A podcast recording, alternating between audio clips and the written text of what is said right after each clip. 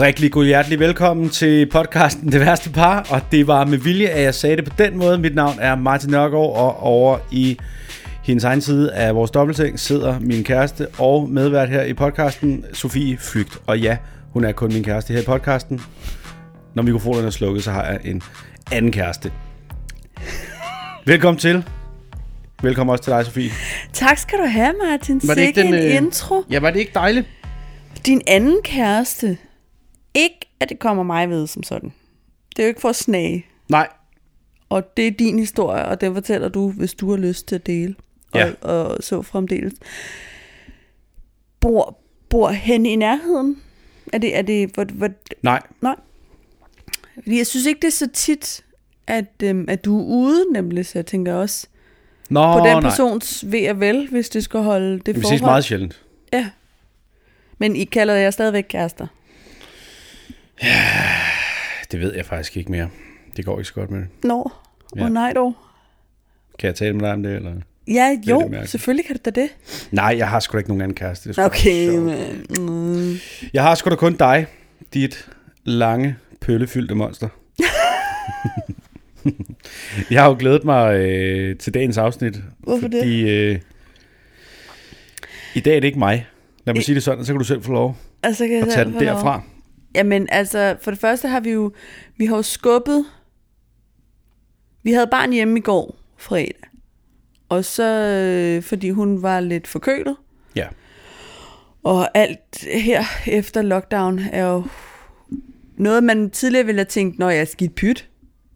Ja, man har ikke lige lyst til at sende et barn i børnehave, hvis hun har snotnæs. Nej. Og hoster en lille smule. Og det er virkelig ikke særlig meget. Hun er nærmest også over det igen.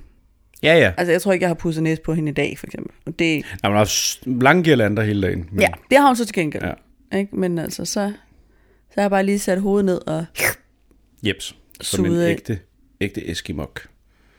Det hedder det jo ikke, Martin. Eskimo? Mm. Mindre du taler om isen.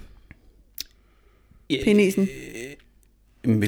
Vil dem, der stadigvæk lever på den måde, vil de ikke kalde sig eskimo, eller hvad? Nej.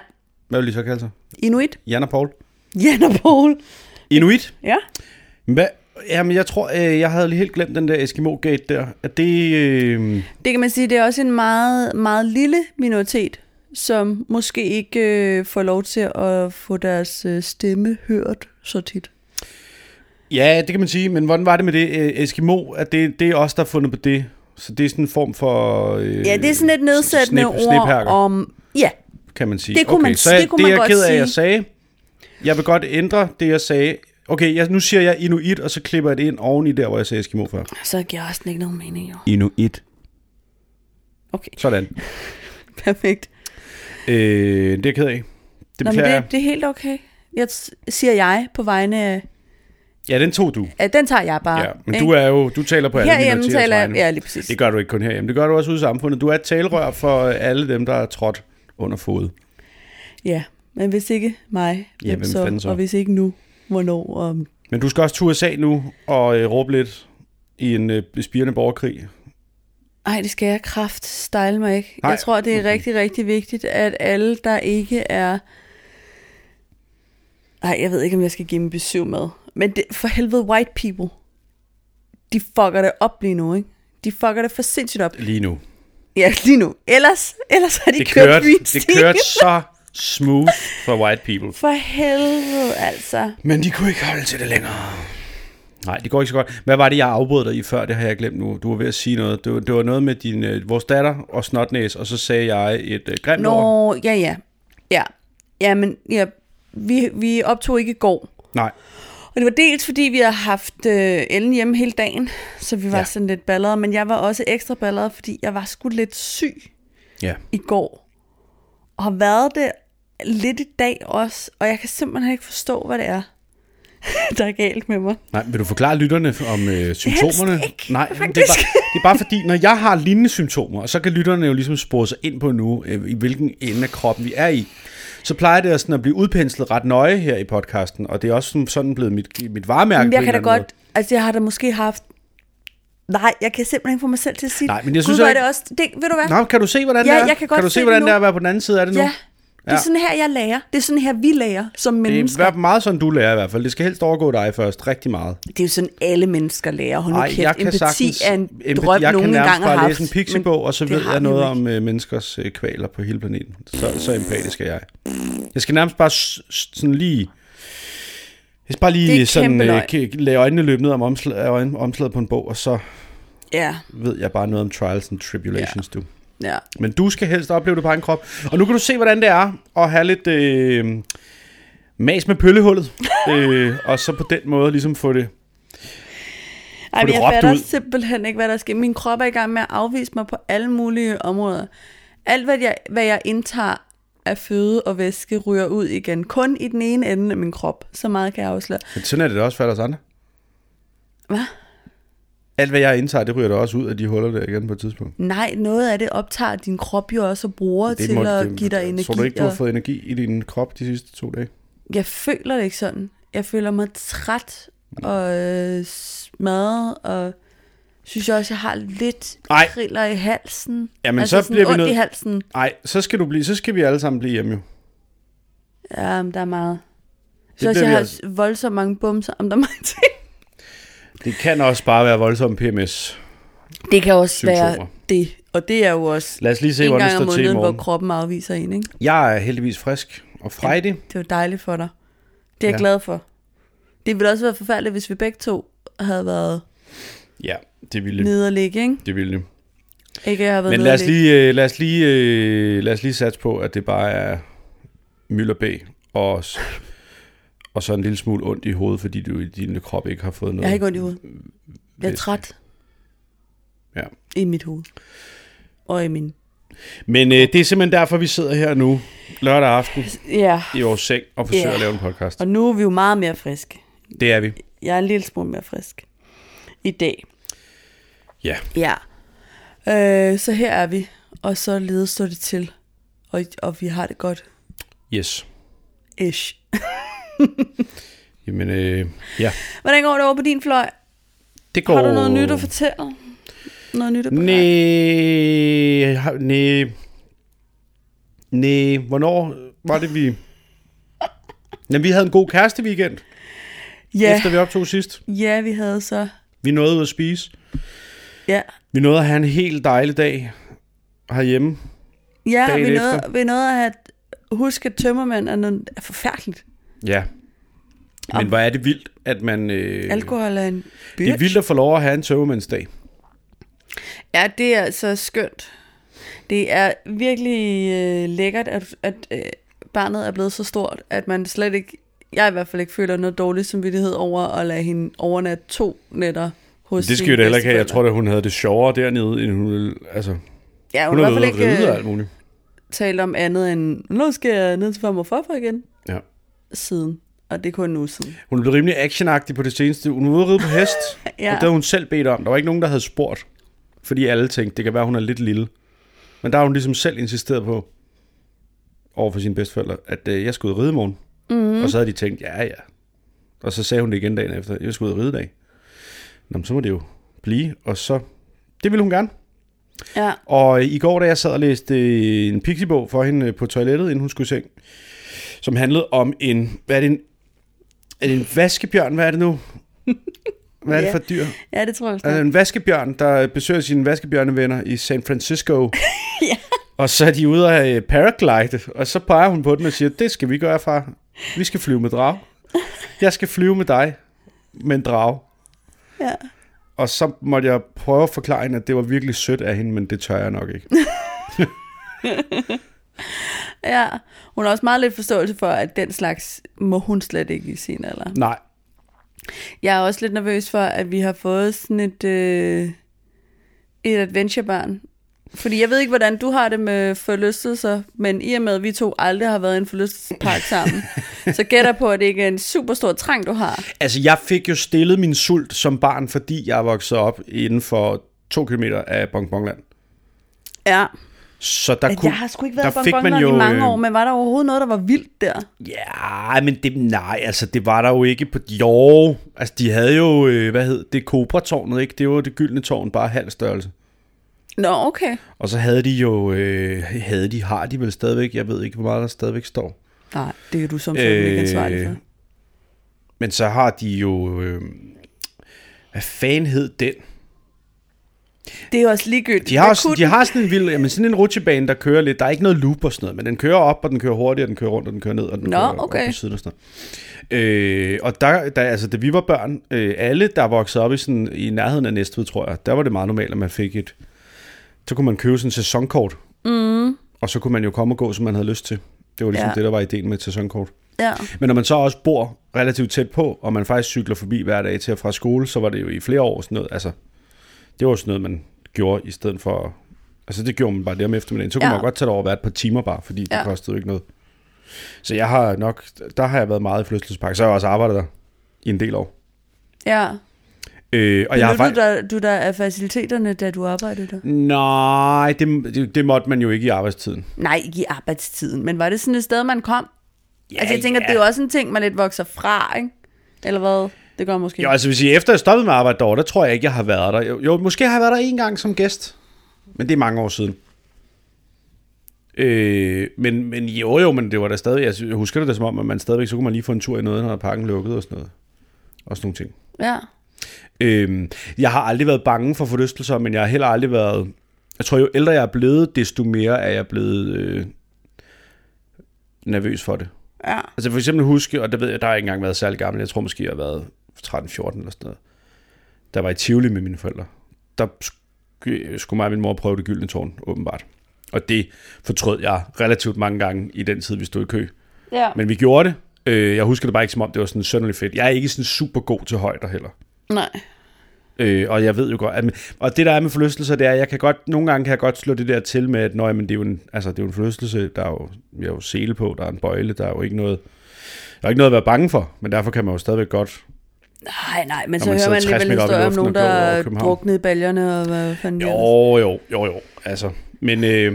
jeg stoler sgu ikke på det, når jeg sidder i det, jeg men jeg er ikke, det er sgu ikke så meget. Jeg tror ikke, jeg er ikke bange. Jeg vil ikke være bange for at skulle tage med min datter i forlystelser, men jeg vil være bange for, om jeg bliver dårlig nu, fordi man har jo ikke den samme. Det kan jeg også mærke, når man lige tager en gyngetur og sådan noget. Altså det er jo ikke den samme balanceevne eller sådan en til væske i ørerne. Ja. Jeg er blevet lidt mere stift med årene, hører det til. Men det kan man træne op igen jo. Ja. Blandt andet ved at gynge og dreje rundt om sig selv. Ja.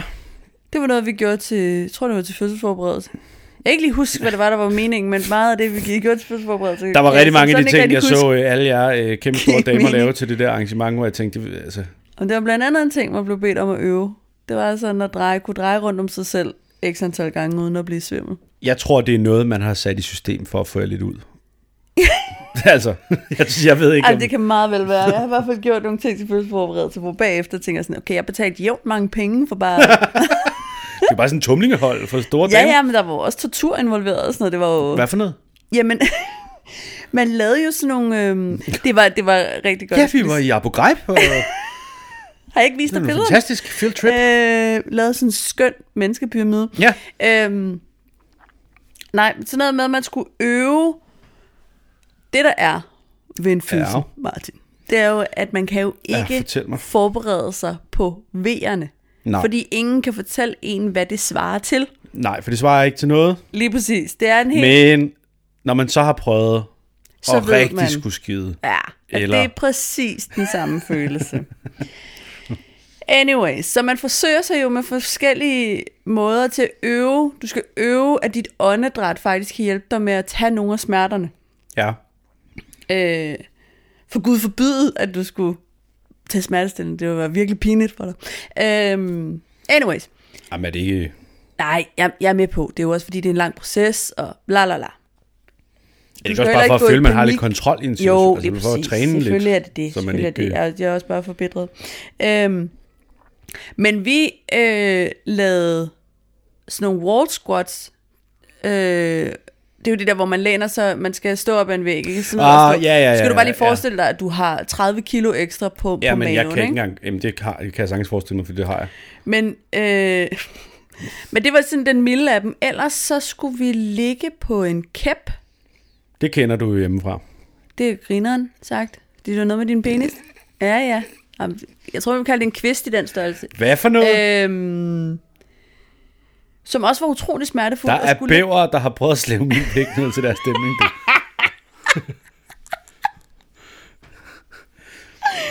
Ja.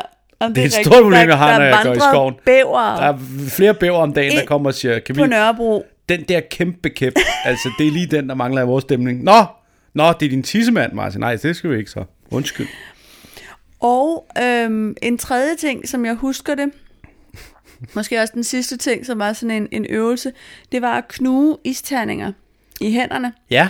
Og det ironiske ved det er, at det føles som om ens hænder brænder. Ja. Så that's fun. Var det til fødselsforberedelse eller i fysik? Det var fødselsforberedelse. Okay. Ja. Så, og det betalte jeg penge for. Jeg kan ikke huske så mange, men det var mange. Men så var du også forberedt? Så var jeg forberedt på... Og føde. Ja. Så, det er rigtigt. Hvis jeg havde gjort det, så havde jeg da vidst. Ja. En ting eller to. Jeg kan ikke huske, hvordan vi kom ned af den her... Det kan jeg heller ikke. Men jeg er også træt. Må jeg lige... anbefale noget? Ja, skal vi til et afsnit? Skal vi til Sofie anbefaler, afbefaler? Ja. For, nej, fordi der hører jingles med. Okay, men jeg anbefaler ikke noget. Jeg vil bare fraråde folk noget. Jeg kommer lige med, der kommer lige en jingle. Okay.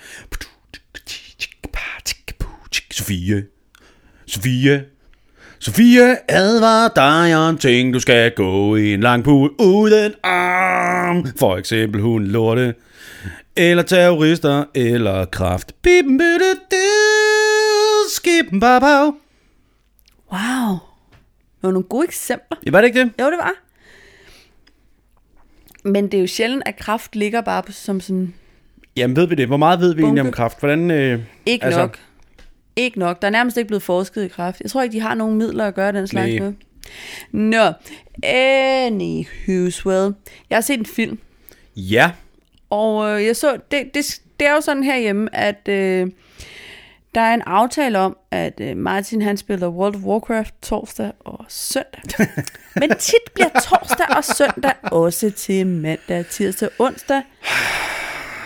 Ej, må jeg lige få lov at forsvare mig her i dit segment engang? På ingen mulig måde, nej, fordi det er, ligesom du sagde, det er mit segment. Okay, der er men må jeg lige få lov at skyde? Der er så lidt tilbage her i livet, der er mit. Okay, er der det? Der er så få ting tilbage. Jeg har så få ting i mit liv, Martin. Ja, cool. Der er så ganske få ting, der er mine. Ja, jamen. Lad mig dog beholde det. Ja. Anyways. Jeg så jeg en film. Og umiddelbart tænkte jeg, at den her, den er sikkert dårlig. Fordi det var... What's his face? David Spade. Ja, David Spade. Men det der også var... Og... Undskyld, jeg kan slet ikke lade dig til. Nej, det kan du virkelig ikke. Bare stille. Og den er lavet på det produktionsselskab, der hedder Madison Film. Happy Madison. Ja. Det er sådan, det hedder. Som jo er Adam Sandlers selskab. Og vi har jo tidligere i vores podcast jo været helt på røven over, hvor god Adam Sandler er på en stand-up scene. Og når man tænker på... Og også i flere film, vi så har set, som vi havde afskrevet lidt. Jamen, har vi talt om det? Uncut Gems? Der har vi det kan godt være, vi ikke har. Vi havde i hvert fald bare lige en dag, hvor det gik op for os, at måske havde vi dømt Adam Sandler uden at vide, hvad vi snakkede om. Det kan jo, det kan ske, at man gør det. Ja. Men det viser sig, at der bliver kun lavet dårlige film på Happy Madison. Okay. Fordi så har de lavet den her komediefilm, der hedder The Wrong Missy. Ja. Som er sådan en klassisk switcheroo. Det var ikke hende, det skulle have været, men nu endte med at blive hende. Mm. Jeg ville have inviteret hende derovre, men så var det forkerte telefonnummer, så fik jeg inviteret en anden. Klassisk. Kender det fra Shakespeare, historie. Vi kender det fra andre forfattere. Jussi Adler Olsen. Ja, Jussi har gjort det meget. Anyways. Og jeg kan egentlig jeg kunne godt købe det, at det bare var en dårlig komedie. Mm. Men jeg blev så harm, at jeg den sad i mig i 12 timer, næsten 24 timer, hvor jeg sådan sagde til dig, fik jeg egentlig sagt til dig, hvordan den der film var dagen efter, ja. Og så hældte jeg det ud over dig. The Wrong Missy, mens jeg spillede World of Warcraft. Jeg hørte ikke rigtig. Nej. Er så vanvittig en film, at jeg slet ikke kan forstå, at den er ude i 2020. Det giver 0% mening for mig, at Lauren... Men grinede du ikke flere gange? Lapkus, jo, men det... Der var også elementer i filmen, som var sjove. Det er slet ikke det. Men der var bare elementer i den, som var så uacceptable. At det er ikke, fordi det ikke var sjovt. Det var bare forkert. Altså, den gjorde grin med seksuelle overgreb. Plus en fuldbyrdet voldtægt. Fedt. Og det var kun... Det var sat op som noget humoristisk, fordi det gik ud over en mand. Ja. Og jeg sad bagefter og tænkte, hvis den her film havde byttet rundt på kønsrollerne, så havde det været det mest sindssyge i verden, at Netflix havde givet penge til det. Mm. Og lod det komme ud på deres platform. Og det var aldrig nogensinde blevet til en film. Nej. Men fordi, at man lige sådan voldtager en mand, så er det grinerne, fordi mænd kan jo ikke voldtages jo. De kan jo ikke rigtig voldtages, fordi alle mænd er jo bare liderlige hele tiden. De vil jo bolle med alt og alle hele tiden. Jeg er helt Twitter-klar, social justice warrior-agtig klar til at bare burn the shit down. Nå. Men det har jeg ikke tænkt mig at gøre. Jeg har bare tænkt mig at sige her, at folk skal holde sig fra den film. Okay. Ellers skal de se den, og så skal de blive lige så... Tag et kæben lige så meget, som jeg gjorde. Ja, der er nogle joke-præmisser, der ligesom ikke har overlevet skiftet fra slut 90'erne til 2020'erne. Det er så vanvittigt. Og det var et skift, der skete hurtigt. Åbenbart. Ej, i mit hoved. Der er altså nogen der i Adam Sandlers slænget. Ja, ja. Fordi der var også ham der med, som altid er med i Adam Sandlers. Rob Schneider. Lige præcis. Yes. Der er altså nogen der bare ikke har forstået, at det der ikke er... Altså, ja, nej, jeg kan slet ikke. Nej. Jeg kan slet ikke. Men hvad har du tænkt dig at gøre ved det? Jeg har ikke tænkt mig at gøre noget. Nu ser jeg bare, folk skal da være med at se den. Men nu har du jo lige... Nu kommer alle jo til at gå ind og se den. Nu går alle ind og se den. Men jeg ved det godt. Men det er jo det, der er med det her... Det her problem, som jeg har. Hvad er det for et problem, du har? Hvad er det for et problem, du har? Det er sådan et problem, du har, hver gang du siger, at folk skal holde sig for noget, så gør de det bare. Så gør de det bare. Ja. Nej, men jeg forstår det jo godt. Hvis folk siger... Jeg vil jo reagere på samme måde. Hvis folk siger til mig, du skal virkelig ikke. Ej, den er bare så dårlig. Så er der jo noget i en, hvor man tænker, det skal jeg lige se, så. Ja. Og det er det, der ligesom er kernen i hele... problemet med ting, der bliver populære på internettet, fordi, hvorfor bliver ting populære? Jamen, hvad hedder den der film, som James Franco og Seth Rogen har fået lavet, som er baseret på verdens dårligste film? Ja, The Room. Ja, The Room hedder originalen. Ja, men hvad fanden er det, der hedder? Det burde vi kunne google. Skal jeg lige prøve at google det, så ståler du lidt, så kan du lige snakke. Ja, men hvad var det nu? Jeg kan ikke engang huske, hvad han hedder, ham, den langhårede protagonist, som er socialt akavet, som James Franco spiller. Hvad er det, han... hvad fanden hedder den? Den hedder The Room, den rigtige. Ja. Og så hedder deres... Skal vi lige se, om jeg kan nå at gætte det, nu finder jeg. Disaster Artist. Det var flot. Øj, kæft, jeg er god, mand. Det er godt. Det var i det sekund, den kom frem på min computer. Det er rigtigt. Tak. Den er jo god. Ja, men havde du det ikke sådan, da vi så den, at man fik lyst til at se originalen? Jo. Men... Ja. Men den er selvfølgelig også dårlig på en anden måde, end bare at være fuldstændig tonedøv. Ja, men der er jo forskel på at være... Der er forskel på at have lavet en film, der er så dårlig filmteknisk også, at den er blevet kult. Mm. Fordi det er... spændende at se det her trainwreck udfolde sig for en. Og så på, der er jo ikke noget dårligt teknisk ved den der film, du har set. Det er jo bare en mærkelig tondøvhed over for noget. Altså, det er jo bare fordi, man sådan, ens præmisser ikke har udviklet sig i 20 år, 25 år. Men jeg tror også noget af det, der generer mig allermest, ikke? Det er, at folk, jeg sådan set ser op til, i comedy-miljøbranche. Ja. Agtig ting. Anbefalede den, eller skrev om den, eller sådan... se den her, den er virkelig god. Og der er ikke bare et lag af det der voldtægts noget, du har ikke har fået med, fordi du har siddet og kigget væk eller noget. Altså, hvad skulle laget være? Nej, men det er fordi, for eksempel, og nu siger jeg slet ikke det. Jeg giver et eksempel nu. Ja, og, det er bare et eksempel. Nej, fordi for eksempel er der jo nogle woke feminists, som stadigvæk falder over screenshots af, hvad hedder det... nu kan jeg ikke huske, hvad han hedder. Iron Man. Robert Downey Jr. Ja? I den der film, hvor de skal i krig. Hvad hedder den? Tropic Thunder. Ja, Tropic Thunder. Der spiller han jo en karakter, der blackfacer sig selv. Ja. Og så er der nogle woke feminists, der falder over det og er sådan lidt, what the fuck har Robert Downey Jr. været i blackface? Men det de glemmer, det er, at det er jo fordi hans karakter i filmen er en idiot. Det er jo for at udstille idiotien og hykleriet. Altså han spiller jo en idiot, og derfor er det jo en kommentar til hele det her. Det er jo, hvis man tager metalag og alting væk. Ja. Hvis man tager alting ud af kontekst, så er alting forfærdeligt. Men nogle gange er forfærdelige ting jo retfærdiggjort i at være en kommentar til noget. Altså man kan ikke kommentere på forfærdelige ting uden at vise det nogle gange. Jeg er med på, hvad du siger. Og jeg siger ikke, det er det samme, for jeg har ikke set filmen, men kunne det være det? Kunne der være noget, der du har misset?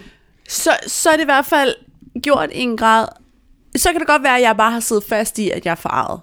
Og så har jeg fuldstændig misforstået noget. Men det er svært lige at gå ind i, hvad det er, der pisser mig. Altså, hvor det er, jeg endte med at være voldsomt pist. Fordi der var noget hen ad vejen, hvor jeg tænkte, om det er karakteropbyggende for den kvindelige karakter, at hun raper ham i en flyver. Spoiler, men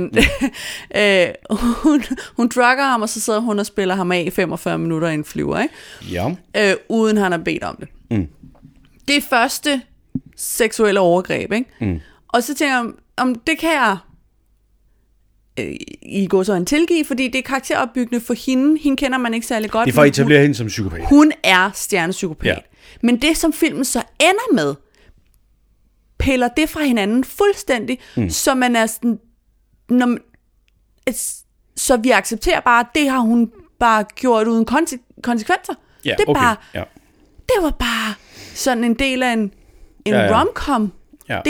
Det kunne jeg bare slet ikke have. Jamen, også fordi jeg tænkte, hvis man lavede om på den historie. Altså, men selv hvis man ikke lavede om, det er jo det, der er hele pointen. Det er jo stadigvæk... det er netop det, der er pointen. Det er jo problematisk, at man i 2020 stadigvæk laver en komediefilm, hvor vi latterliggør voldtægt af mænd. Ja. Det er stærkt problematisk.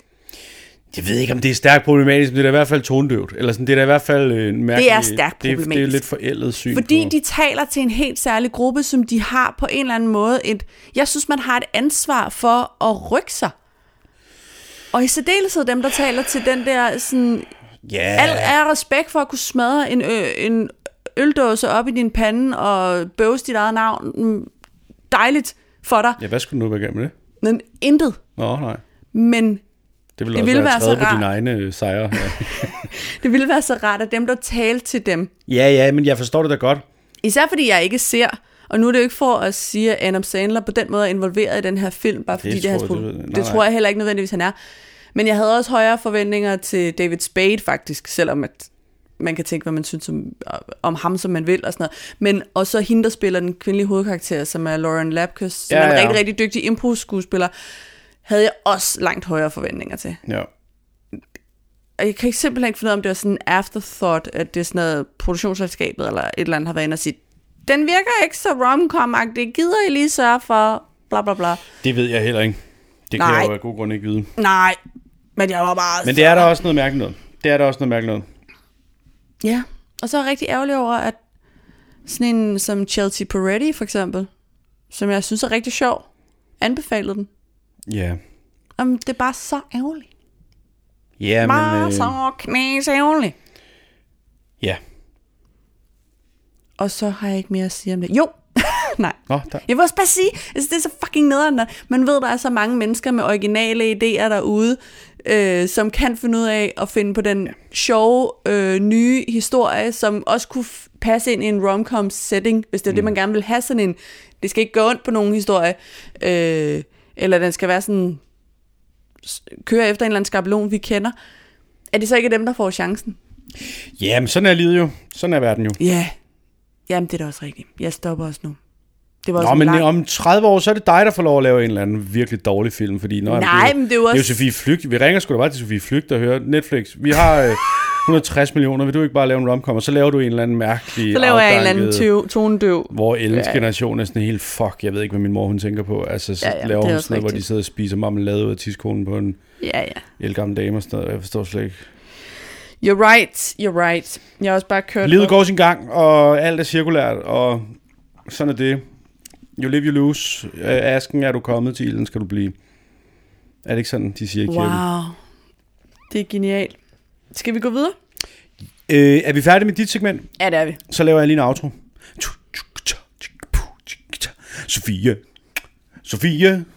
Sofie har lige lagt en lort på noget, hun ikke kunne lide. I'm hating it.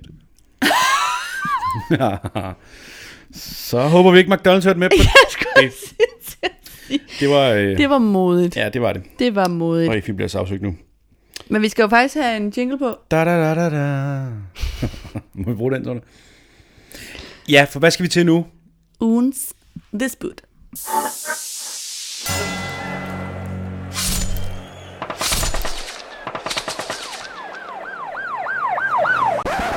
Og der kom en jingle der. Det var fantastisk. Ej. Det skal lige siges, at vi har jo ikke sat hele setupet op, så vi... Nej. Det føles lidt fjollet sidde her. Det var næsten som at være der selv. Ja. Nå. Vi skal have en ugens disput. Ja, det glæder mig til. Jeg ved ikke, hvad skal vi snakke om? Passer ind i den her uge per se. Men det er noget, vi har debatteret, som jeg kan se, vi ikke rigtig har fået gjort noget ved. Og jeg tror, jeg har brug for at få andre menneskers input. Nej. Så here's the deal. Vores barn har fødder. Okay. Ja. Yeah. Dropping bombs. I know. Og de vokser. Ja. Sindssygt meget. Ja. Så vi har en masse sko, støvler med videre liggende, som vi to ikke rigtig kan blive enige om, hvad man bør gøre ved. Jeg synes, at man... jeg synes ikke, at nej... Jeg starter lige forfra. Jeg synes ikke, vi skal gemme dem. Fordi hvis man skulle være så heldig at få et barn til, så har jeg hørt, at det er meget vigtigt, at de får nye sko. At sådan sko må ikke gå i arv. Ja. Noget med, at knoglerne i fødderne er meget bløde og bla bla bla. Små børn skal gå deres egen sko til. Det er det, og deres egen skridt i livet. Ja. De skal ikke gå i andre menneskers fodspor. Nej. De skal gå deres egne veje. Ja. I deres egne sko. Oh my god. Ja. Men så er vi så lidt uenige om, hvad gør man så? Fordi det er en blanding af sko købt i Føtex og der er nogle relativt dyre sandaler for eksempel og og vinterstøvler og sådan noget, som jo er blevet brugt i nogle måneder. Ja, der er jo ikke rigtig noget. Men det er jo det. Ja. Altså, og hvad er det, du mener, vi er uenige om? Altså, hvad er min holdning, skat? Jamen, jeg synes bare, det har virket som om, at jeg har sådan prøvet at åbne op for, kan man tillade sig at stille den ned i byttebørsen? Eller men det give kan man jo ikke. Nej, men jeg forstår godt argumentationen. Jeg forstår slet ikke, at du ikke kan høre det, når du selv siger det. Du har lige siddet og sagt, jeg vil ikke gemme Ellens sko til en eventuelt nummer 2, fordi det er sundhedsmæssigt uforsvarligt at lade et barn gå i nogle andre sko, et andet barn har gået til. Og så i næste sætning siger du, kan vi tillade os at give det til alle de fattige børn? Hvad fanden snakker du om? Enten er andre børns sko livsfarlige fra andre børn end dem, der har gået dem til, eller også, så kan vi lige så godt selv gemme dem til en eventuel nummer 2. Du kan jo sgu da ikke tillade, altså... Nej, men jeg hører... Hvis sko er ødelagt, når de er gået til for små børnefødder, så er du nødt til at destruere dem jo. Ja, men det... Men du kan ikke tillade dig at... Altså... Nej, men jeg hører, hvad du siger.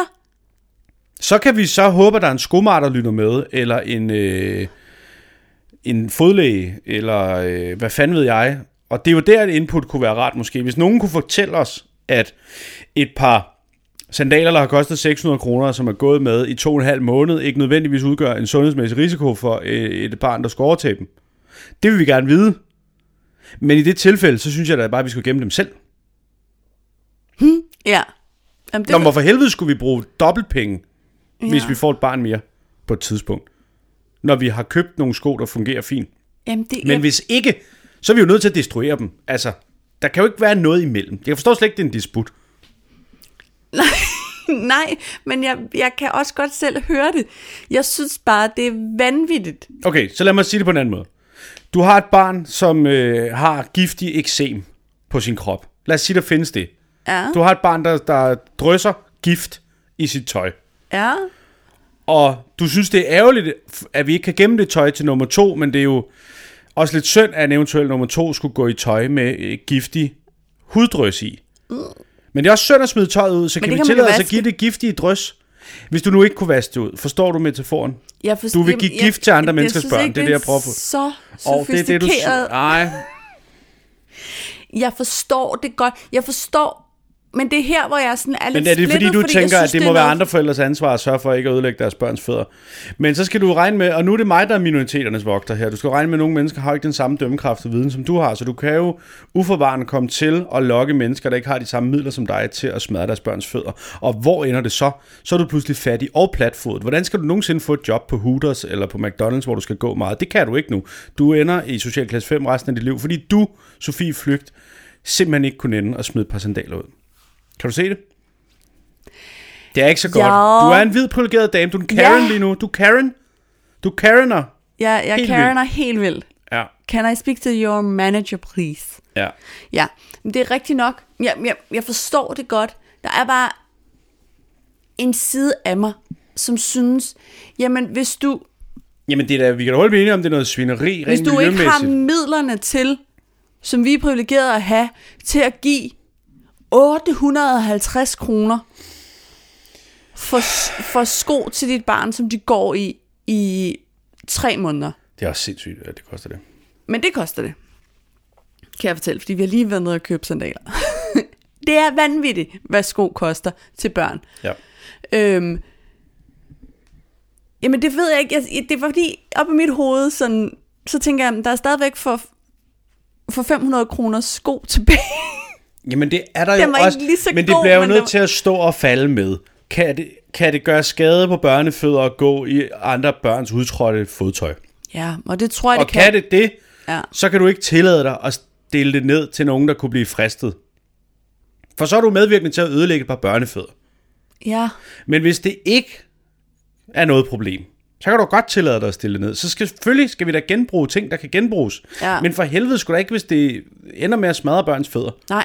Så hvis der sidder nogen derude nu, som for eksempel har et par smadrede fødder, fordi deres far engang fandt et par sandaler på vej hjem fra arbejde, og gav dem til dem, og de som barn gik i udtrådte sandaler, og nu har fødder, der er 6 cm for kortere med 8 tær eller sådan noget. Så... De store søskende i vores familie, ikke? Så vi har faktisk ikke arvet...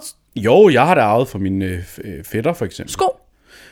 Fodboldstøvler er jeg ret sikker på, jeg arvede dengang, jeg gik, men der var jeg også meget lille. Det gjorde jeg ikke ret længe. Sko. Det kan godt være, at jeg ikke har arvet vildt mange sko. Mm. Men jeg har heller aldrig fået dyre sko. Eller sådan, altså. Nej. Ej, men jeg har så også læst, at det er heller ikke nødvendigvis. Og jeg var også hammerende platfod som barn. At man køber de der meget, meget dyre sko. Men der er jo bare et eller andet... Når man får at vide, at der små fødder så skrøbelige, det er meget vigtigt, at man passer på dem, og de går i den rigtige størrelse, og bla bla bla. Så har man også en tendens til, at så skal også være, det skal også være det rigtige, altså det rigtige mærke, ikke? Og det, de rigtige... Jo, jeg synes nu så, hvis jeg lige må være... Men hun har også sko, der kommer fra Føtex. Hun har lige så mange sko, der kommer fra Føtex. Det er faktisk mest sandaler og vinterstøvler, fordi det føles som sådan et stykke specielt fodtøj på en eller anden måde. Ja. Men vi har købt lige så meget fodtøj i Føtex på tilbud, som faktisk har holdt. Altså, det er jo det, der er med fodtøj, der kun skal holde 3 måneder. Det kan jo være smasket sammen med en syg libaneser. Det er jo fuldstændig ligegyldigt. Altså, det kan være en roe, nogen har puttet snørbånd i. Nej, det kan det ikke. Jo. Nej. Og det er også derfor, jeg måske ikke... Altså, jeg er åben over for, at det ikke er rigtigt, det der med, at andre børns udtrådt fodtøj, fordi hvor meget kan du have nået at slide et par sandaler indeni? Altså, hvis du er gået med dem i 2 måneder, hvor smadret er de da? Og hvor stor, altså, Så hvis der sidder nogen derude med nogen som helst viden på det område, så skriv ind, så vi lige kan få det her afgjort, fordi jeg synes ikke, man kan tillade sig at give et... brugte sko, man ikke selv vil bruge på sit eget barn. Nej, det kan du sgu ikke. Men jeg ved det godt, jeg kan godt selv høre det. Godt. Men der er sådan en grim side af mig, der tænker... Men det er jo ikke... Og for helvede. Jamen, hvad tænker den side? Hvad er det? Jamen, så har man sådan nogle... hvad hedder de der mærker? Angelus. Jeg er da med på, at du har et par mærker, som det, men... Ja, som... Ej, jeg ved det ikke. I don't know. Det er fordi, man tænker, det er sådan noget kram, så selvom det er blevet gået i, og man ikke vil give det... Jamen, hvorfor vil man så ikke give det til sit eget barn? Jeg ved det ikke. Hvis du har sådan et... En sparebøs af elfenben og bloddiamanter, du ikke vil give sit eget barn, vil du så også sige, at det er også synd, at den pæne sparegris betalt med afrikansk børneblod, at den skal gå til spilde. Skal vi ikke give den til nogen, der... Men jeg vil ikke destruere den. Så vil jeg da give den videre til nogen, der vil blive glad for den. Okay. Men det er jo heller ikke det samme. Altså jeg er med på, at det der med... Hvis jeg har den holdning til fødderne, at der skal være spritnøje sko på de fødder, så... må det jo bare være sådan, at folk, der har færre midler, må så også have sko. Jamen, hvis der er nogen penge, så må du gå i sandaler for Føtex. Altså, ja. Det kan vi andre også blive nødt til. Og det sker der heller ikke noget ved. Det sker der ikke noget ved. Nej, det er da fuldstændig det er da lige så fint som alt muligt andet. Ja. Og børn går sgu da ikke op i det. Det er der kun også forældre, der er dumme nok til at gå op i. Altså, ja, det er rigtigt nok. Der er ingen 4- og 3-årige, der går op i, hvad der står på deres sko. De går op i, om de blinker, eller om der er Paw Patrol på, eller om de går og hopper i vandpytter med. Ja. Om de har kostet 50 kroner eller 200. Altså det væsentlige her er jo, er det farligt for børns fødder eller ej, ikke at gå i deres egne sko. Mm. Og hvis det ikke er farligt, så vil jeg sige, der er der ikke nogen grund til overhovedet at give dem væk, for så kan vi jo selv bruge dem. Mm. Og så kan vi jo give dem væk, hvis de stadigvæk er gode til den tid. Mm. Og hvis man ikke må gøre det, så synes jeg heller ikke, man kan gøre det ved andre børns fødder. Altså, nej. Hvis man ikke vil gøre det ved sit eget barn, så vil man ikke gøre det ved andre menneskers børn. Nej, jeg hører dig. Det er også rigtigt nok. Men skriv ind. Det er sandt. På kontakt@parpodcast.dk, hvis I ved noget om børnesko, børnefødder. Så vi kan få den her ud af verden, og jeg kan få ryddet op i alle de sko, der... Ja. Skal de på loftet? Ja. Skal de til mødehjælpen? Hvad skal der ske? Men det vil vi afvente svar på. Ja. Yeah. Her på redaktionen. Ja. Så må du godt sætte en ny jingle på. Hvad for en skal jeg sætte på?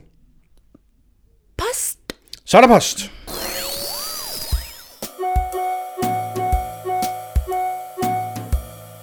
Og der var post. Vi har en masse post, vi skal igennem, Martin. Men det, du sagde, du ville lave... Ja, vi gør det hurtigt, fordi der er ikke noget af det, der er spørgsmål. Men jeg synes bare, at vi skal have lov til at... Ja, men folk skal vide, at vi læser deres ting. Det gør vi 100%. Den første er mest til dig, Martin.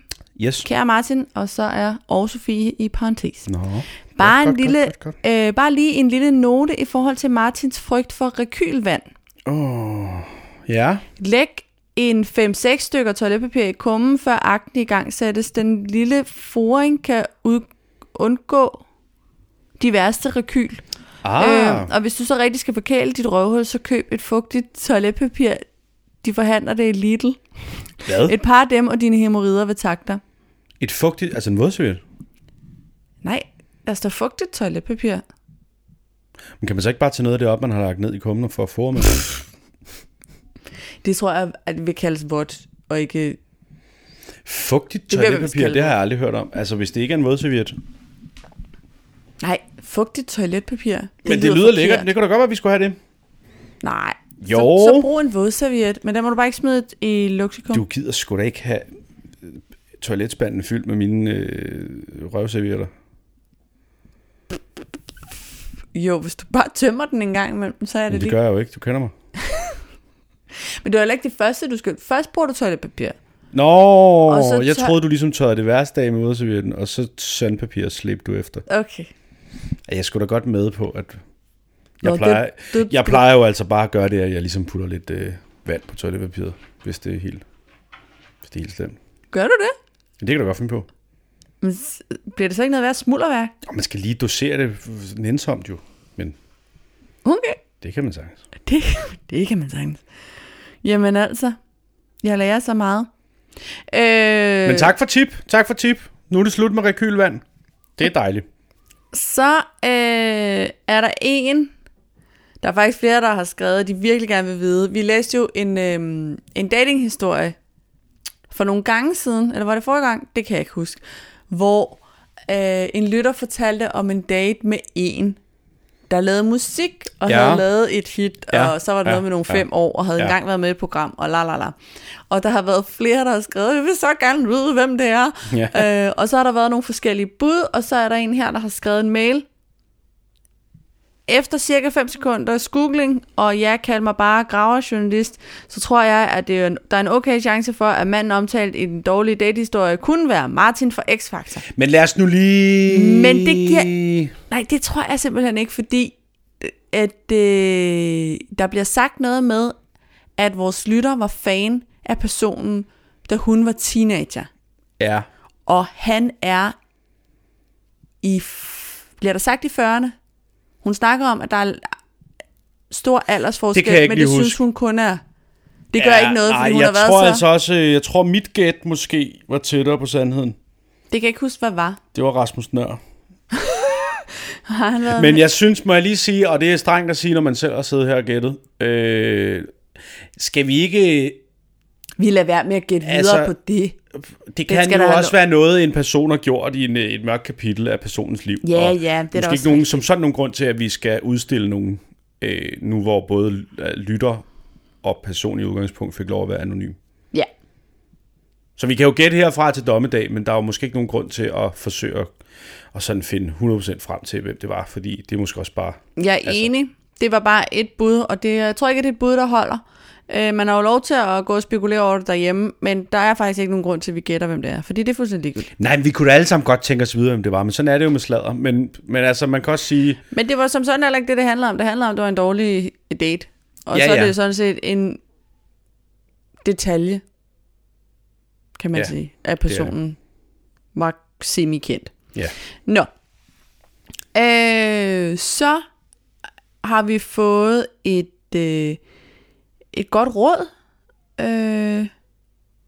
Jeg kan ikke lige gennemskue, i hvilken forbindelse vi har fået det her gode råd, men nu er det sat op. Jeg kan ikke lige huske, hvad det er, vi har talt om lige omkring den her dato. Nej. Min kone har lært mig et fantastisk trick til at få ungerne til at gøre, som vi vil. Ja. 2 valgmuligheder. Begge noget, man vil opnå. Mm. Det bedste, du vil have nu. Ja, og så giver personen her et eksempel. Vil du vaske op eller smøre madpakke? Og man ved, de vælger madpakken. Så 2 ting, man ved, man vil have gjort. Ja. Eller 2 ting, der skal gøres. Men du kan vælge mellem at gøre det her eller det her. Pest eller kolera. Ja, det er jo lidt en afvejning af, hvad vi har talt om tidligere, ikke? Hvordan man minimerer konflikter med sådan jo, barn. Men det er da et godt råd. Problemet er bare, når ens 3-årige lurer, at der også er den tredje mulighed, og det er bare at sige nej. Ja, det er nok en mulighed, kommer man jo ikke så meget længere, kan man sige. Meget begejstret for tiden. Jeg har ikke én gang i løbet af i dag åbnet munden, uden at få at vide, nej far. Og det var fra, at jeg slog øjnene op. Det har været relativt svært for mig at holde vores barn i dag. Og jeg har forsøgt. Men jeg har ikke på noget tidspunkt forsøgt, altså jeg har ikke på noget tidspunkt kommunikeret med hende i dag, hvor det ikke bare var, nej far, det er ikke rigtigt far. Nej, okay. Jamen, så fortæller du mig, hvordan ting fungerer. Jamen, hun er godt nok meget insisterende på, at hun har ret i rigtig mange ting. Og hvor fanden får hun det fra? Det er jo svært at lige se, hvor det kunne komme fra. Vi ved det heller ikke.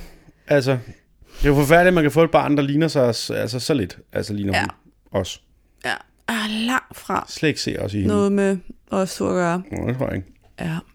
Så er der en lytter, der har skrevet, som jeg tror måske, jeg ved ikke om vi skal læse den, fordi at overskriften på mailen er, Sofie, du har desværre ikke ret. Der bliver vi desværre nok lige nødt til at læse den højt. Det kan vi godt lige bruge et par minutter på, synes jeg. Kan du lige, det ved jeg ikke rigtigt, om vi behøver. Lad os nu lige høre, du læs lige op, hvad står der? Det skal lige siges, der står, Sofie, du har desværre ikke, i parentes, altid ret. Ja, nu læser du bare ordret op, hvad der står i den mail, uden at ændre på noget. Jeg er lidt bagud med jeres podcast, fordi jeg for nylig har fået mit første barn. Tillykke med det. Men jeg har lige hørt kønsvarte, hvor Sofie igen snakker om, at alle kvinder har været udsat for en form for overgreb. Det har jeg hørt rigtig mange gange, men jeg må desværre sige, at jeg som nu 24-årig kvinde aldrig har været udsat for noget, hverken direkte eller indirekte. Der skal du, det behøver slet ikke bruge ordet desværre. Det er kun dejligt. Om Sofie så vælger at se det som undtagelsen, der bekræfter reglen, er op til hende selv. Jeg ved ikke, hvad jeg vil sige med mail. Tænk bare, I skulle have mit input med. Jeg har aldrig forstået det udtryk. Det er faktisk, det skriver hun også. En analogi, jeg aldrig rigtig har forstået. Think alike. Ja. Det kan være, at nogen kan forklare det også, men jeg har aldrig forstået, hvorfor at hvis der er en regel, så skulle det være undtagelsen, der bekræfter den. Det er vel på ingen måde sådan regler fungerer. Nej, men det er fordi regler er så ultimative, ikke? Jo, men det bliver jo tit brugt. Det svarer til at sige, at alle svaner er hvide, og sådan er det bare. Nå, men det bliver jo bare tit brugt til, at det, ligesom, at det er undtagelsen, der bekræfter reglen. Ja. Men det gør det jo ikke. Det afkræfter jo reglen. Det eliminerer jo fuldstændig præmissen. Ja. En åndssvag talemåde. Ja, det er rigtigt nok. Hvorfor kan man ikke bare sige, at det er en undtagelse til reglen? Eller det, altså, jeg forstår det ikke. Måske er jeg bare dum. Skriv ind, hvis du kan forklare mig udtrykket undtagelsen, der bekræfter reglen. Jamen, jeg skal i hvert fald ikke kaste mig ud i det. Nej. Jeg vil sige, det er ikke noget at sige desværre til. Jeg tror også, det er bare dejligt. Hver gang jeg har sagt, at der er ingen, jeg kender. Nej, du har... Nej, jeg har sagt alle, og så har jeg sagt, det baserer jeg blandt andet på. Og så har jeg sagt, jeg tror altså ikke, det er alle. Og så har du sagt, vil du være mandesvin? Gå der en tur med... Det tror jeg faktisk aldrig nogensinde, jeg har sagt til dig. Jeg tror i hvert fald, jeg har sagt det alt for lidt til dig. Oh, okay. Så betegner jeg, hvor ofte du har fortjent det. Fordi jeg er jo et svin. Men der er jo det med generaliseringer. Altså, alt, der starter med alle, har et eller andet. Ja, det er ikke, det meget nemt at modbevise. Men, og det er jo bare fint. Det men kan dejligt. Man så ikke også bruge det ligesom... Altså, det er også, hvis man gerne vil... Fordi det er jo rigtigt, at der er alt for mange kvinder, der bliver seksuelt krænket. Så måske ens... hvad skal man sige? Måske det havde mere gennemslagskraft, hvis man... Nogle gange så stiller man røven i klaskehøjde ved at gøre det rigtig nemt at skyde noget ned. Som for eksempel ved at sige alle. For så er det det, folk fokuserer på, hvis ikke de kan lide det, der bliver sagt. Ja, det er rigtigt nok. Eller så er forbehold og støden for alle revolutioner og alle ændringer i verden. 100%. Men det, men... USA er et ret godt eksempel på det lige nu. At alle de forbehold, man har taget, og det også, det kan ikke, det er ikke alle betjente, og hashtag not all, og... Nej, men jeg er da med på det. Man kan stadigvæk have et gigantisk systemisk problem. Prøv at høre her, det har jeg heller aldrig sagt, og jeg gider sådan set ikke være... Jeg gider ikke altid være talsmand for det der. Altså, du kan tage den der snak med Lars Seier, eller en eller anden. Ja. Når I mødes. Når vi mødes. I jeres lorteklub. Ja, men jeg skal ikke lige være med til det der. Nej. Jeg siger bare, og vil til stadighed påstå, og har nu også fået bekræftet, at det ikke er alle kvinder i verden, der er blevet voldtaget. Det er der jo nogen, der påstår. Der er jo nogen, der vil påstå og forsvare hårdnakket, at alle kvinder er blevet voldtaget. Og det er de ikke. Mm. Og den påstand, tror jeg, gør lige så meget skade. Fordi så latterligt, altså, så tager man jo også noget alvoren ud af det. Ja. Om det er jo ligesom et helt andet eksempel, fordi nu skal vi heller ikke snakke om det, men det, et helt andet eksempel kan også være de der mennesker, der siger, det er, man kan faktisk slå med stemmen. Det er faktisk lige så meget et overgreb, at man hæver stemmen, som hvis man bliver udsat for fysisk vold. Ja, nu forklarer du alle, der er blevet udsat for fysisk vold. Nu tager du en teori, nogen har fundet på i deres teoretiske hoved, som slet ikke er rigtig, og så bruger du den, men det du gør, er faktisk at gøre tingene værre nu. For nu siger du, nu sidestiller du det at blive råbt af med at blive smadret fysisk, og de to ting er ikke det samme. Det er fuldstændig ligesom, hvis jeg siger, men en fødsel er jo ikke værre, end at blive sparket i nosserne. Fordi det kan du heller ikke som sådan, altså hvordan skal du sammenligne det? Du har ikke nosser, jeg har ikke prøvet at føde. Men jeg håber, at rationelle mennesker kan blive enige om, det nok gør mere ondt at føde, end at blive sparket i nosserne. Jo, men jeg tror, det er opponeret lidt imod, at den der... relativisering hele tiden. Altså jeg synes det er ikke at forklejne nogen andres historie ved at sige læg dig nu bare ned, du havde ret. Nej, men jeg har heller ikke nogen ambition eller drøm om at have ret. Ej, du den der soldat, der bare ligger og vifter med et sværd. Vi har hugget dig ned. Læg dig ned. Læg dig ned. Læg dig. Fy, dæk. Okay. Dæk. Vi vandt. Det er en krig, og du har tabt. Okay. Og mig og hende lytteren har vundet. Det man også kan tage ud af det, er, at jeg er jo trods alt 12 år ældre end det her menneske. Der kunne jo også være sket så mange dejlige ting i de 12 år, der gør, at der slet ikke er lige så mange kvinder i 20'erne, som har de oplevelser. Jeg ved, det er ikke mit indtryk. Mine veninder i 30'erne har. Det er ikke mit indtryk af de historier, man også hører fra piger i 20'erne nu. Det er ikke dit indtryk af noget? Mit indtryk er ikke, at seksuelle krænkelser er forsvundet. Jeg tror heller ikke bestemt ikke, at seksuelle krænkelser er forsvundet, men nu kan jeg jo se fra bare den tid, jeg var væk fra gymnasiet som underviser. Mm. Hvad var jeg væk i? 2 år. Tre år. I de 3 år var der sket vanvittigt meget med køn og seksualitet og sådan noget, som var meget mere udtalt, men også accepteret. Der var mange flere ting, som folk sagde højt og... Mm. Bare på de 3 år. Og så selvfølgelig også... Lad være at stirre på mig, Sofie. Sofie, du lærer, jeg er elev. Stop nu. Ja, sådan nogle ting kunne de bare sige, altså virkelig... Du kunne simpelthen ikke slippe afsted med noget mere. Nej, og derfor stoppede jeg også igen efter 1 år. Ikke? Men altså... Man kunne ikke få lov at komme tilbage og være den milfy gym teacher. Gym teacher? Yeah. Hello, high school students. I have my titties out today for the math lesson. Det var derfor, du ikke gad mere. Den gik ikke mere. Nej, men ved du hvad, det er da simpelthen sådan en ting, jeg slet ikke har noget problem med ikke at have ret i. Det er da rigtig dejligt. Det er godt. Ja, altid. Nå, så skal jeg finde Instagram frem. Nå, for fanden. Ja, sådan noget har vi. Har du lavet flere afstemninger, eller hvad? Nej, men der er nogen, der har skrevet til os. Nu skal jeg finde dem. For filen. Der er en, der har skrevet til os. Martin, selvfølgelig er der andre, der har tænkt på Céline Dion. Nå! Tjek for eksempel Google billedsøgning. Her er min personlige favorit. Og så er der en, der har sendt os et billede af en lang klat... Det ligner... Dijon. Ja, det er jo bare en lang klat sennep med Céline Dions hoved på. Ja, som har fået den samme dejlige gule farve. Ja. Ja. Great minds think alike. Ja, der var også en af vores lyttere, som åbenbart tegner meget, som havde tegnet en form for superhelte Céline Dion. Ja. Så der er mange, der har tænkt den tanke, Martin. Du er satans mand. Så skal jeg skrive til Netflix, at den film kan de godt sløjfe igen. Så er der en anden lytter, der har skrevet, da jeg hørte, at Sofie var begyndt på Community, vil jeg bare lige anbefale en podcast. Podcasten er lavet af Joel McHale, det er ham, der spiller Jeff i serien, og Ken Jeong, der er ham, der spiller Chang. I podcasten taler de om Community og corona. Og tusind tak for den anbefaling. Jeg kastede mig straks over den podcast, og jeg synes, lyden var så dårlig, at jeg ikke er vendt tilbage til det. Nå. Nogle gange var det sindssygt højt, andre gange var det lavt. Altså, så du ved, så jeg gik og prøvede at skrue op. Jeg havde den i mine AirPods. Og det er aldrig rart, når man skal mixe podcasten selv. Og lave noget. Ja, lige præcis. Nej, det er så rigtig ubehageligt at skulle sidde sådan og panikke for at finde sin telefon, så man kunne skrue ned. Når og det er synd. Men det er, det er jo noget, der er relativt nemt at gøre noget ved. Kan man sige, det må man håbe, de gør. De har lavet den under corona, så der var sikkert også noget teknik der måske ikke lige var... Ja. Jeg ved ikke lige, om de havde producer på, eller hvad de havde. Men i hvert fald, jeg vil prøve at give det et ekstra lyt, men lige der måtte jeg væk fra det. Ja. På grund af lyden. Så lad det være en anbefaling til alle, der vil lave podcasts. Lyd, det er meget vigtigt. Når du laver, når det medie, du udkommer på, er 100% lyd, så er det faktisk lidt vigtigt at gå op i lyden. Ja, det er det. Ja, det kan man jo sige. Om det er overraskende, hvor mange der ikke gør det. Ja. Yeah. Jeg ved ikke, om det længere er tilfælde. Men det kan også være, at der er nogen, der synes, vores lyd er dårlig.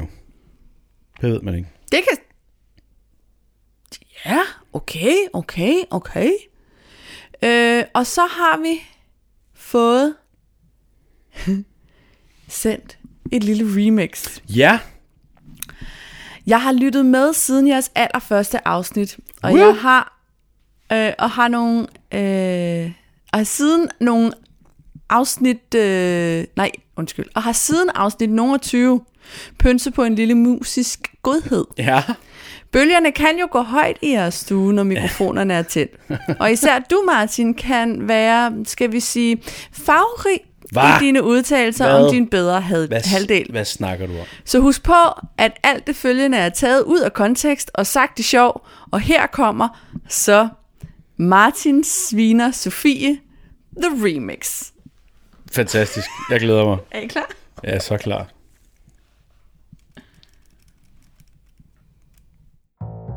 Vi er nu ikke særlig god til at modtage kritik, som du er til at give. Så dum, mand.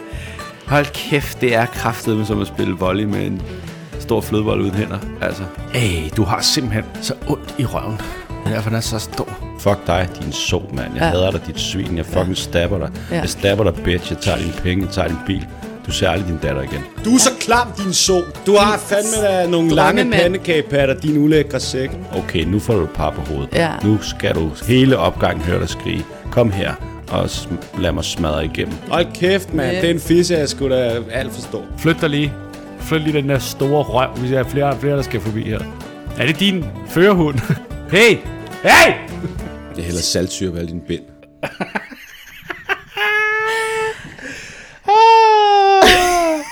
Der er ikke noget galt med det. Det er bare jo, good old fun in the household.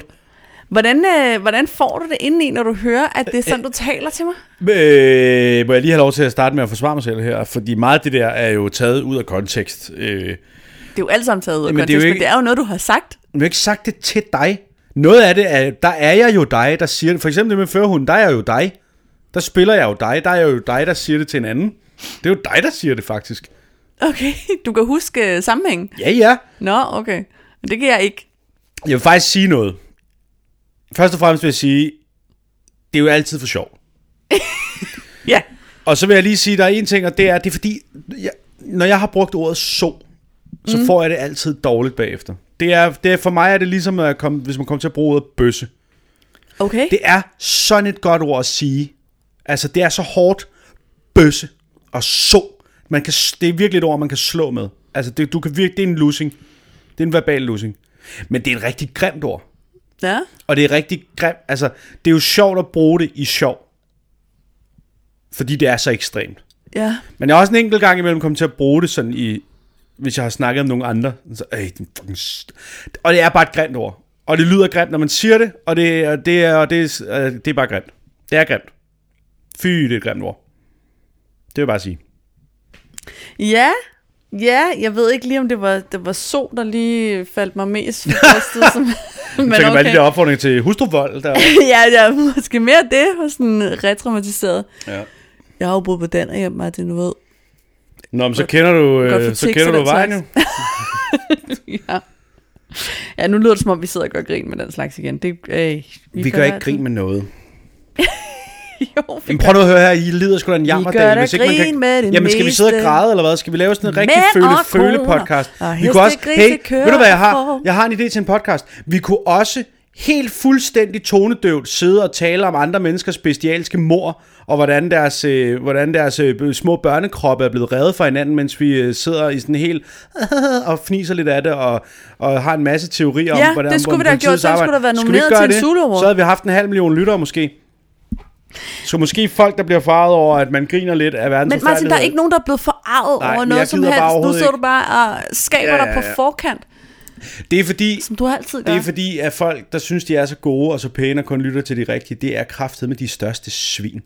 Wow. Ved du hvad? Der var også rigtig... Nu har du fået mig tændt, og nu vil jeg godt have lov at køre den her. Det tager lige 2 minutter. Ved du hvad?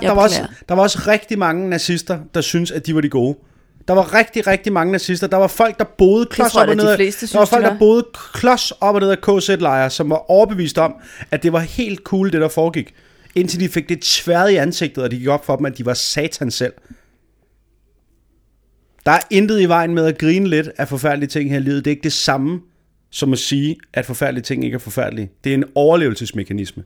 Hvad der er forfærdeligt, er ikke at have nogen humor omkring noget som helst i livet, fordi man synes, man er så fucking god.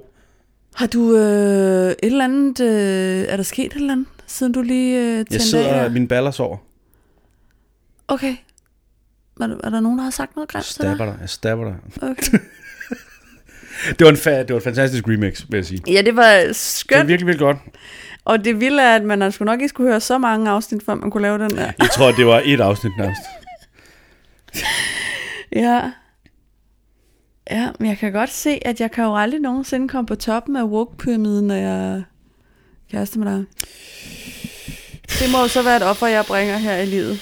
Nej, men altså, hvis du vil være med i pyramidespil, så skal du da bare sige til. Men, fordi så har du et. Nej, men det er alt det der woke, så er der et pyramidespil. Man skal i hvert fald altid invitere 3 venner med. Man skal invitere 3 venner med. Og når man så har gjort det, så skal man faktisk ikke gøre så meget, så er man med i klubben, så er det de andre, der skal gøre noget. Det er da et identitetspolitisk pyramidespil, altså. Men det er fint. Hvis man kalder sig selv god, så er man god, og vi andre er selvfølgelig nogle rigtige svin, fordi at vi gør alle de ting, I andre snakker om, i stedet for bare at sidde og snakke om det. Okay, men vi bruger også meget energi på at tale om det der, ikke? Måske var det bare at komme videre med vores liv. Jamen, så du sidder og klorer ned i din telefon. Jamen, det er fordi, at jeg lige vil tage en til Instagram-besked. Fordi der faktisk er nogle stykker, der har skrevet til os, som laver kunst selv. Kan du huske, vi talte om på et tidspunkt, at vi ikke kunne finde ud af, hvad vi skulle have hængende? Ja.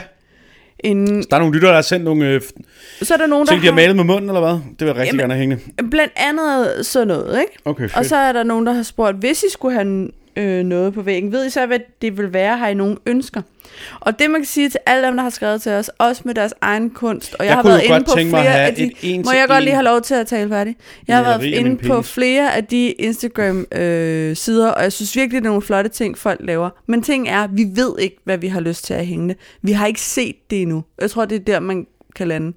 Nu lyder det også, som om vi leder, og vi går til faniseringer og bryder ind i atelier midt om natten, og kunstspejder i fremmede lande, når vi er i små townships på den anden side af planeten. Vi har jo for at være færdig ikke gjort så meget andet end at google IKEA-plakatramme. Nå. Hvad snakker du om? Din spasser. Det må man heller ikke sige med. Din kæmpe idiot. Hvad er der nu galt med idioter? Hvad? Er idiot nu et skældsord? Kan man nu ikke nej, det er sjovt nok ikke et skældsord, men det er jo, altså, det var jo, i gamle dage var det jo ord, man brugte for...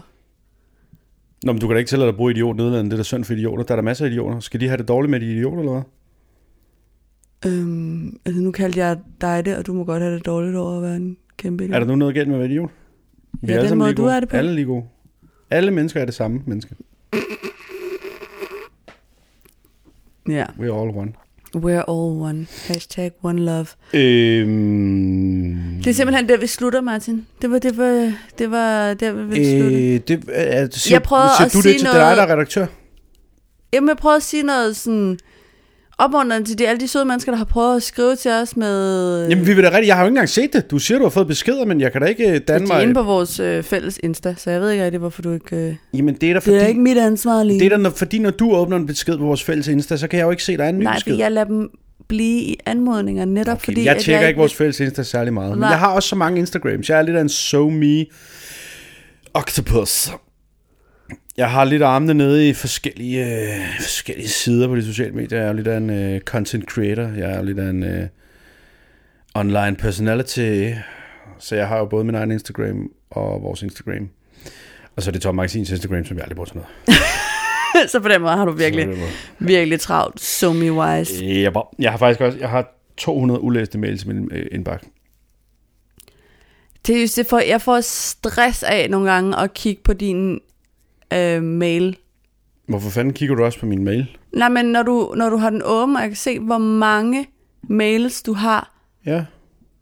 Og halvdelen af det er sådan noget, man kunne melde et eller andet newsletter fra, og sådan noget, så man ikke kan... da holde mig opdateret. Du læser det jo ikke alligevel. Hver dag åbner jeg da min mail og ser, hvad der står på ting, og så nogle gange glemmer jeg at trykke marker som læst, og så 10 dage senere, så har jeg 200 udlæste mails, så sådan er det. Jesus Christ. Ja, det er sådan noget, du heller ikke, får du sådan stress, og nu bruger vi det i den der gængse brug af ordet stress, og ikke den rigtige sygdom. Men når de der røde bobler der på dine apps, gør det der noget? Ikke andet end jeg synes, de er grimme. Ja, altså, man vil gerne have dem væk, ikke? Ja, altså jeg sørger altid for eksempel at opdatere, at jeg altid mine apps. Ja. Jeg kan ikke engang huske, om jeg har... jeg tror faktisk ikke, jeg har særlig mange med røde bobler. Nej. Men det er ikke noget, jeg sådan går meget. Nogle gange lader jeg også sms'er være ulæste, fordi at jeg ved, det er en sms, der står noget i. Jeg skal, altså mit problem med sms'er er for eksempel, at man ikke kan gøre det der med at sige markere som ulæst. Fordi det er sådan, jeg tit bruger det. Nogle gange, især med mails, går jeg ind og læser en mail, og hvis jeg så ved, det her kan jeg ikke tage stilling til nu, det kan jeg først gøre i aften, så markerer jeg ligesom ulæst, og så husker jeg det. Ja. Og det kan man ikke med sms'er. Nej. Og det er et problem, for der er fandme tit, jeg glemmer at svare på en sms, fordi jeg er kommet til at læse den. Ja. Og jeg så også en af vores kolleger skrive på Twitter den anden dag, at han ikke forstod det der med, hvorfor svarer du ikke bare med det samme? Men det er jo, fordi man ikke altid kan svare med det samme. Det kan jo være, at man får en forespørgsel, for eksempel, kan du optræde om 3 måneder den her dag? Og så har man ikke, det kan man ikke lige tage stilling til nu, fordi man skal lige nå at konferere med sin bedre halvdel, og man skal også lige kigge til kalender. Og når man så når det her til, så har man glemt det, og man har glemt sms'en, og så forsvinder den. Ja. Og det vil, hvis der sidder nogen fra Apple Danmark, hvis Tim Cook han lytter med, så vil lige være et forslag til en iMessage lille feature, man kunne implementere her, når der kommer et nyt styresystem til efteråret. Gør det lige muligt at markere sms'er som ulæst. Jeg forstår ikke, hvorfor den feature ikke er der, fordi det behøver ikke være mere kompliceret, end jeg bare kan sætte en prik ud for en besked, jeg gerne vil huske at skulle læse. Ja. Det kunne jeg godt tænke mig. Ja. Jamen, lad mig markere en tråd med en farve med en person, så jeg kan se, hov, den her person har skrevet noget, jeg skulle tage stilling til. Ja. Det vil jeg gerne have. Og nej, jeg gider ikke have Android. Man kan sikkert godt gøre det på Android, men jeg skal ikke have det. Basta. Jamen fra din mund til hvem siger du? Tim Cooks øre? Tim Cook. Ja. Det er ham, der ligesom er. Er det den nye Steve Jobs? Ja, men altså hvor Steve Jobs mere var hippien, der tog LSD, ikke? Der var Tim Cook mere ham, der gjorde sine studier på handelsskolen færdig. Hippien, var han ikke også altså, sådan en masochist? Jo, men det er de jo alle sammen, de der. Altså. Nå, okay. det, men det er jo Summer of Love, ikke? Det er jo den der generation, det er jo Woodstock-generationen, det er jo bare fødder og masser af svampe og. Jamen, hvad har det med at være en dårlig chef, eller? Jamen, jeg ved ikke, om han. Altså, det. Og en forfærdelig far. Jamen, altså, du kan jo også. Jamen, men bliver du til noget her i livet, hvis ikke du er psykopat? Jeg ved det ikke. Altså, Elon Musk har også tabt småkørende, men der er jo heller ikke nogen, der kan gøre det, han gør. Altså, og det er jo det samme med, Per Arnoldi, for eksempel, eller hvad han hedder. Det er jo, altså. Det er præcis. Jamen, den danske. Elon Musk. Vi kan jo ikke gøre det, de gør, vel, for fanden. Arnoldi. Nej, men du må sgu da nogle gange, du må da kunne se, at man kan jo være nok så normkår, ikke? Og så kan man sidde derhjemme i sine bilkasandaler og spise lasagne fra fryseboksen og sådan noget. Altså, eller også så kan man være Elon Musk, der har 6 børn med 3 forskellige kvinder og virker til at arbejde 22 ud af døgnets 24 timer og døber sit barn 3 bogstaver fra alfabetet efterfulgt af 2 tal, og som jo et. Pisker folk rundt. Du kan også være Jeff Bezos, verdens rigeste mand, som ikke betaler sine arbejder og sådan noget. Altså, ja. Vil du have succes, eller vil du være et godt, normalt, afbalanceret menneske? Altså, det er de 2 muligheder, du har. Er der virkelig ikke nogen med den form for succes, som er. Bill Gates virker jo relativt stabil. Gør han det? Ja. Jamen, det er jo også. Ja, men han har også på den en eller anden måde altså, givet os alle sammen corona, ikke? Nej. Er det ikke ham? Det er ikke ham. Det er ham og 5G, ikke? Ja, det er ikke ham. Nå. Selvfølgelig er der masser af mennesker, der. Altså. Det, jeg synes da også, det er noget værd noget. Nå, men jeg elsker Bill Burrs bid om Steve Jobs. Altså, det er jo objektivt set sjovt. Og credit, altså, han får credit for. Det er jo en sjov bid, jo. Det er sjovt, at Steve Jobs får credit for. Nu taler du om det, som folk kan. Ja, men så man skal gå ind. Okay, man skal gå ind på YouTube og søge på Bill Burr Night of Too Many Stars, tror jeg. Og så er det. Så jeg tror også bare, du kan søge på Bill Burr et eller andet Apple eller sådan noget. Så han har en bid i et show, der hedder Night of Too Many Stars, hvor han snakker om Steve Jobs. Og det er ikke ret lang tid efter Steve Jobs dør. Det er ikke mange år efter. Mm. Og det er i sådan en hipster USA-by. Jeg ved ikke præcis, hvad by det er i. Men det er, du ved, det der crowd er helt klart et. Vi kunne godt lide Steve Jobs crowd. Night of Too Many Stars er også. Det er sådan et indsamlingsshow. Det er sådan et, ja. Alle pengene går til en god sag, og så kommer der mange forskellige kendte mennesker og optræder. Ja. Og Bill Burr spiller bare rigtig god, og nu skal jeg ikke sidde her og genfortælle, men præmissen er jo bare ligesom, du ved, hvad fanden er det, vi snakker om, når vi siger, Steve Jobs var genial?